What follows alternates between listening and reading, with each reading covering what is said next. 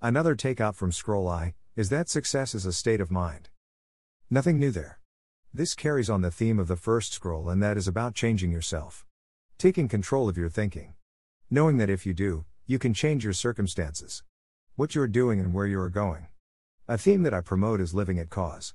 What does that mean? There are two basic ways of living being at cause or being at effect. Much is written about these two. Living at cause is defined as being in control of our own destiny, actively choosing how we want to act or react to life.